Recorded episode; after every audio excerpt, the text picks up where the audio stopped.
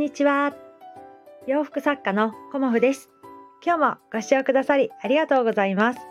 コモフのおしゃべりブログでは40代以上の女性の方に向けてお洋服の楽しみ方と私のブランドビジネスについてお話しさせていただいています。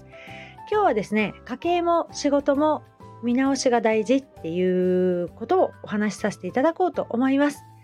はい、昨日ね、あのー、マチコランドのマチコさんにお会いしてきましたというお話をさせていただいて、その中でいろんなことを、あのー、私、学ばせていただいたんですね。で、その中で、あのー、まずお仕事のことね。うん。で、私が、まあ、あの販路の拡大をしていきたいということは、この配信でも以前にもさせていただいていたんですが、まあ、いろんなところで迷いがあったんですよね。うん、ポップアップをやっていくのか、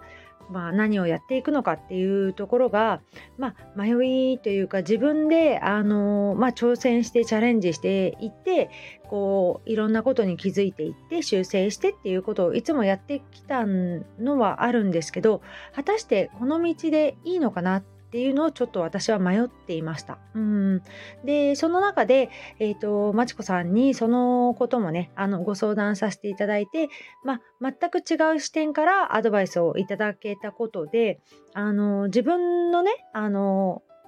こう進む道がはっきりしたんですよね。うん、で道がはっきりしたらもうやるしかないというかやるだけなんですよね。だからちょっと私が、うん、珍しくこうこれでいいのかなっていうような感じをねこのところ抱いてたんですよね。だからその道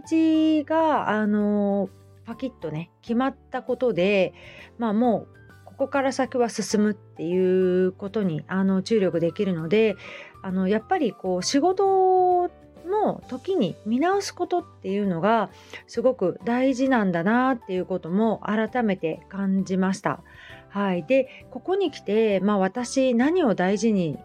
していくかっていうことになってくるんですけどまずはねやっぱり私土台を固めるっていうここに来て、あのー、次のこうステージに行くっていう方はまあ合ってるかどうかわかんないんですけど次のあのコモフを目指していくっていうところに来ているというかね次のステージを目指していきたいという気持ちが、まあ、目標が明確に私はあってここを到達したいっていうことが今すごくあの大きいのでそれを到達するために、まあ、いきなり動くのではなくいやここ土台を固めるところだなっていうふうに改めて思いました。うんだから今までやってきたことを見直してでさらにあの具体的に何をやっていくかっていうことをやっぱりそこもねあのまあ、イメージも必要なんですけど数字だなっていうふうにも思いました。はい、でやっぱり数字であの見ることで具体的に何をどう動くかっていうことも分かってきますし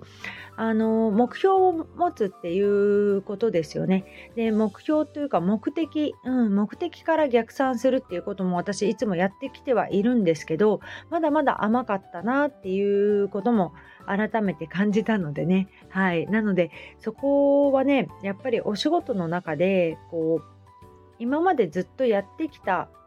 ことが、あの頭打ちになってるなってなんとなく感じてたんですよね。でそこから何かを変えていかなければいけないっていうふうにずっと思っていてここ数ヶ月ね。うんだからあのいろんなことに挑戦をしてきたんですけどさらにあの自分の目標を達成するためには具体的に何やったらいいかなっていうことを今すごくあの明確になってきてやっぱりこの漠然としているよりも明確になった時に力が発揮できるというか前に進めるなっていうのも感じたんですよね。であの悩みがあるからあのまちこさんに会いに行ったわけではなく ただねあのお会いしたいから会いに行ったっていうことで私は長崎に行ったんだけれども結果的にあの自分の迷いが取れたっていうか進む方向がはっきりしたっていうことになりました。はい、でそれはあのまちこさんが決めてくださったわけでもなくあのこうしなさいとおっしゃったわけでもなく私自身が自分で決めたことなんですね。うん、だからあの何でも自分で決める、うん、自分で目標を決めるというかあのそういうこともねあのとっても大事だなっていうことも感じました。はい、何をもってこのお仕事をやっているか。っていうことですよね。うん、もっと責任感を持ってね私もあのお仕事にね取り組んでいきたいと思いますがやっぱりその中でねあの見直しするっていうことが時に大事だなっていうふうに思っていてで私しばらく家を空けていたので、まあ、主人の中でも少し前からあの家計のことねうんと自分たちの、まあ、これからの生活とか、まあ、数年で子どもたちが、あの巣立っていくっていうのでまたそこで生活も変わってくるしあのいろんなことがね、あの主人の中でもこう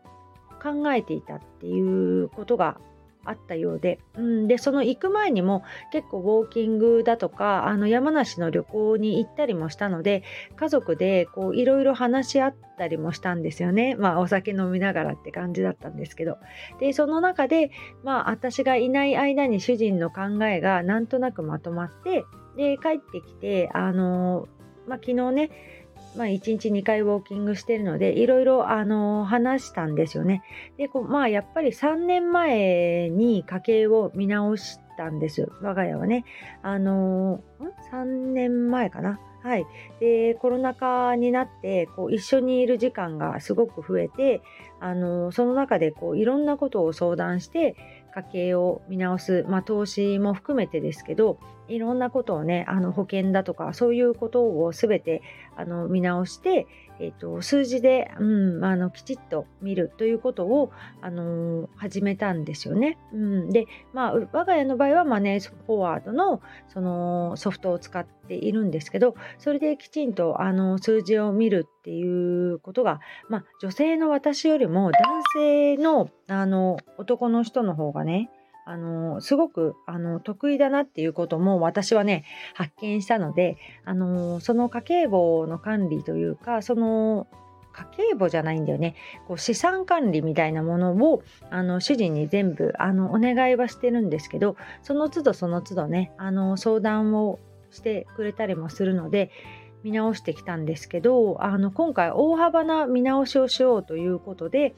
あのそうですね。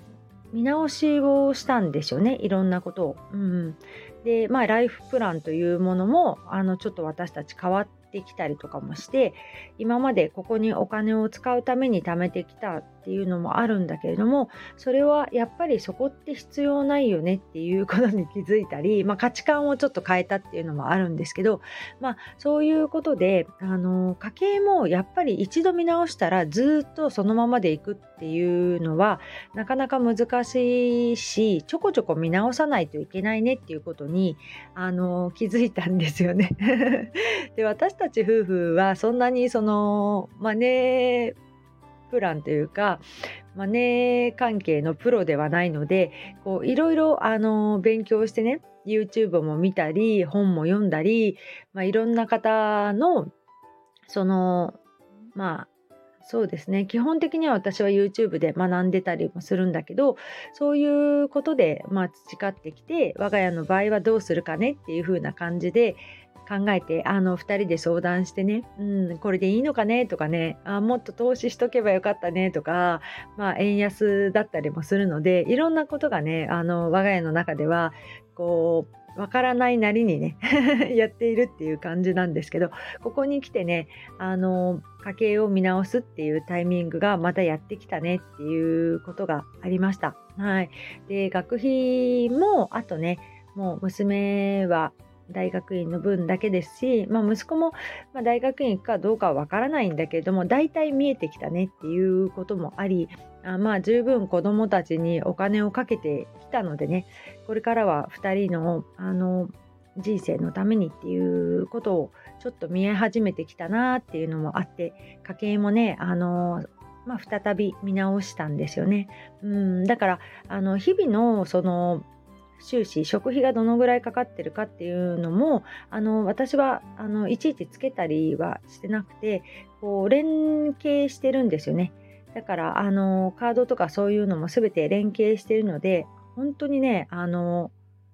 私家計簿つけるの苦手だし何のためにねこれがいくらこれがいくらって細かくつけてんだろうっていうことにすごく疑問だったんですよね。うんじゃあなんかねお野菜これがいくらだったこれがいくらだったって細かく書くことに何の意味があるんだろうってずっと思ってたので、まあ、資産ベースでこう見るっていうねそういう方法に変えてやっとその意味が分かったんですよね。うんだからあの全体で見るっていうことって本当に大事であの、ね、お仕事にとってもあの売上だけ見ててもダメだしあの経費もかかるしあと利益がどのぐらい残ってるかっていうことがやっぱり一番大事ですよね。でそういうところもやっぱりまあ私もその仕事の方も私はねマネーフォワードを使ってるんですけどそういうものを見ることでなんかいろんなことがなんか変わってきたなっていうふうにも感じてるのでやっぱりねあのー、怠けちゃいけないというか数字を見ていく、うん、そういうことで時にあのー、見直していくっていうことはね大事だなと思って今日はねそんなお話をさせていただきました。今日もご視聴くださりありがとうございました。洋服作家コモフ小森屋隆子でした。ありがとうございました。